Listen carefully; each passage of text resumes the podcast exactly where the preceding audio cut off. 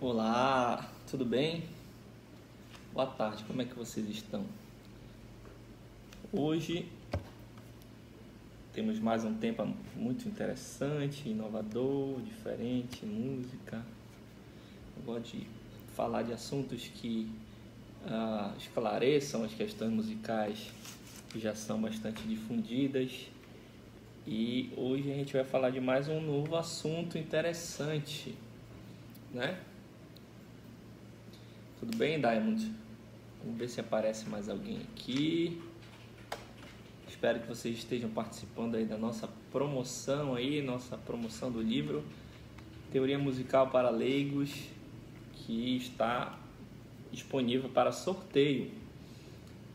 Então vejam lá a última postagem que tem as regras do sorteio do livro de Teoria para Músicos, Teoria musical para leigos, perdão. Se você é um leigo, né, é, inclusive a tradução né, do inglês é for dummies. E dummy em inglês não é bem leigo, né? Depois você procura o que é, mas fizeram uma tradução bastante eufêmica, digamos assim, né? Mas vamos lá, gente. Hoje eu quero falar de um assunto que parece ser simples, mas tem uma história bastante interessante, que é o nome das notas musicais. Tá? Ah, todo mundo ah, porque as notas musicais é, se originaram é, de uma música, do, do hino da São João, Guido d'Arezzo, propôs. Ah, a coisa fica meio turva, ninguém sabe explicar direito o que aconteceu exatamente né? E acaba que fica confuso. Pois bem, a, esses nomes né, que a gente conhece hoje, Ut, que é o nome original, Ut, Ré, Mi, Fá, Sol, Lá. Primeiro de tudo que ia só até Lá, não tinha nota Si. Tá? Ut, Ré, Mi, Fá, Sol, Lá. Né?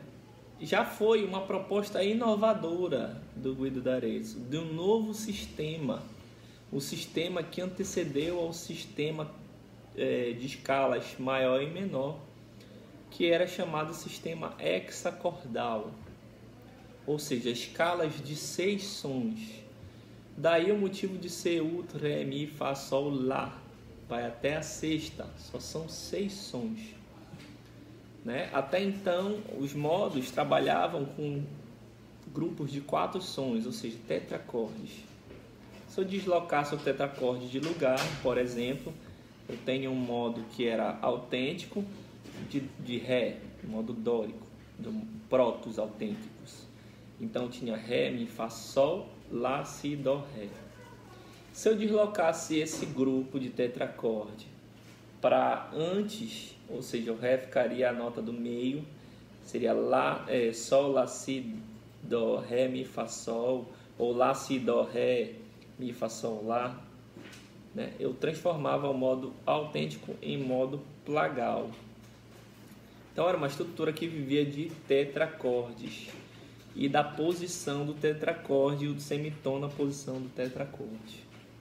Pois bem, se avança com essa teoria, essa teoria escalar da Baixa Idade Média, quando começa a ter a música polifônica, a música, os organi, organo, né, o, o singular, começa a ter o organo, que é uma música polifônica, intervalar, o paralelo que acontecia sempre com intervalos iguais entre as vozes se desenvolve uma nova teoria escalar que permitia que a afinação melhorasse da polifonia e que vai ter basicamente uh, três hexacordes, ou seja, três escalas de seis sons, né? A escala que é do ut, que depois virou dó, de domini, dominus, dominum, que é senhor, por isso que virou dó vem daí o termo, que ut é difícil de pronunciar por causa da quebra né, do, do T. Então, ut, ré, mi, fá, sol, lá. E eu tinha mais. Fá, sol, lá, si, dó, ré. E fá, sol, lá, si bemol, dó, ré. Ou sol, lá, si, dó, ré, mi. Ou seja, eu sobrevivia com esses tetracordes. O tetracorde de dó, ré, mi, fá, sol, lá era um tetracorde que poderia também ser sol, lá, si, dó, ré, mi, né? Porque o semitom está na mesma posição. Né? Então, eles eram intercambiáveis. Já o tetracorde de Fá, Sol, Lá, Si, B quadro, Dó, Ré, chamado tetracorde, tetracorde não, hexacorde duro. Duro porque o Si era B quadro. Em latim a palavra B de Si, quadrum, quer dizer que se cantava com a boca quadrada. Né? E se eu cantasse o Si mole, boca bemol, eu tinha um som arredondado que permitia que eu baixasse a afinação do Si. Então, Fá, Sol, Lá, Si, Dó, Ré com Si bemol é o tetacorde mole, tetacorde duro, hexacorde, perdão, hexacorde duro, hexacorde mole. Então, na verdade, esse é um sistema de solfejo hexacordal criado ali por Guido D'Arezzo, os seus é, aqueles teóricos medievais ali da Baixa Idade Média, para permitir que se a gente solfejasse deslocando a altura, era um solfejo relativo, e baseando-se na posição dos semitons de acordo com o uso desse hexacorde. Então, isso faria eu obter ah, posições de semitom que funcionasse como sensível em alguns lugares e em outros lugares não, ajudando a afinar mais, porque lembra, o sistema temperado ainda não está criado. Né? É um assunto muito técnico, eu não quero entrar em minúcias técnicas, senão fica mais complexo. Mas o importante é saber que essas notas, o nome das notas, surge para ser um artifício de solfejo relativo. O Dó, o Ré, o Mi, o Fá e o Sol não têm uma altura absoluta quando eles são criados. O Lá não é 440 ou, ou 390 na afinação barroca, ou 415, né, que tem essas duas possibilidades. Essas notas não têm uma altura absoluta. As notas que tinham altura absoluta eram as notas que eram escritas com letras. Sim, as notas já eram escritas com letras. Não é uma invenção da cifra americana atual.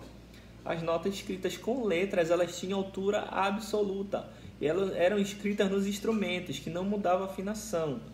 Então, A, o H de heart, que é o cis B quadro, o B de si bemol, o C ou K, que a época era usado K, né, e não C, o D, o E, o F e o G. Eram as letras que significavam altura absoluta. Então poderia deslocar o nome das notas. Um Dó, na verdade, poderia ser um Sol. Por quê? Porque casava ao lugar do semitom. Então eu ia usar o hexacorde de acordo com o lugar do semitom. Então é importante, as letras estavam relacionadas à altura absoluta o nome das notas à altura relativa. É porque hoje a gente usa nome de nota como se fosse um absoluto, né? Então lá tem 440, então é bom ficar claro isso. Outra coisa que é importante é que as letras não foram criadas pela cifra moderna da música popular. As letras existem desde esse período e são muito anteriores. Né? Manuscrito, eu posso até depois fazer uma postagem botar lá a imagem para vocês. Manuscrito, que está presente na Escola de Medicina de Montpellier, manuscrito que tem melodias gregorianas, já trazem as letras dizendo as notas. Porque a escrita gregoriana, as iniciais não tinham as notas, só tinham um contorno da melodia. Mas esse é um dos mais antigos que se baseia para saber as notas da melodia. E eram como representar essas notas? Com letras. K, K, na verdade não era C, era K época. K, D, E, F, G, A, é, H de Si B quadro, B de Si bemol. Tá? Então, percebam, o nome das notas surge para ser uma teoria de solfejo relativo hexacordal. tá? E o Guido D'Arezzo, o proponente dessa teoria, o Guido D'Arezzo, ele apresenta essa teoria hexacordal, tá? Se vocês quiserem, eu posso também ver a imagem. Tem a imagem do livro do Guido D'Arezzo, que também tem essas, essas mostra lá alguma dessas informações que são interessantes. Eu vou postar para vocês, tá? Então, entendido o que era a cifra, que, que era nome de nota, altura absoluta, hoje virou cifra. E a, o nome das notas, que era altura relativa, hoje virou altura absoluta, certo? Se vocês quiserem depois ver qual a, a música que deu origem ao nome das notas, vocês podem verificar no canal Som da Palavra, que é um canal que eu mantenho, que eu alimento com música sacra e, e tem assuntos nesse sentido. E lá tem o hino a São João, que deu origem ao nome das notas. Vocês podem escutá-la. Certo? Esse é o recado de hoje. Não se esqueçam de participar da promoção do sorteio do livro. Até a próxima. Um abraço.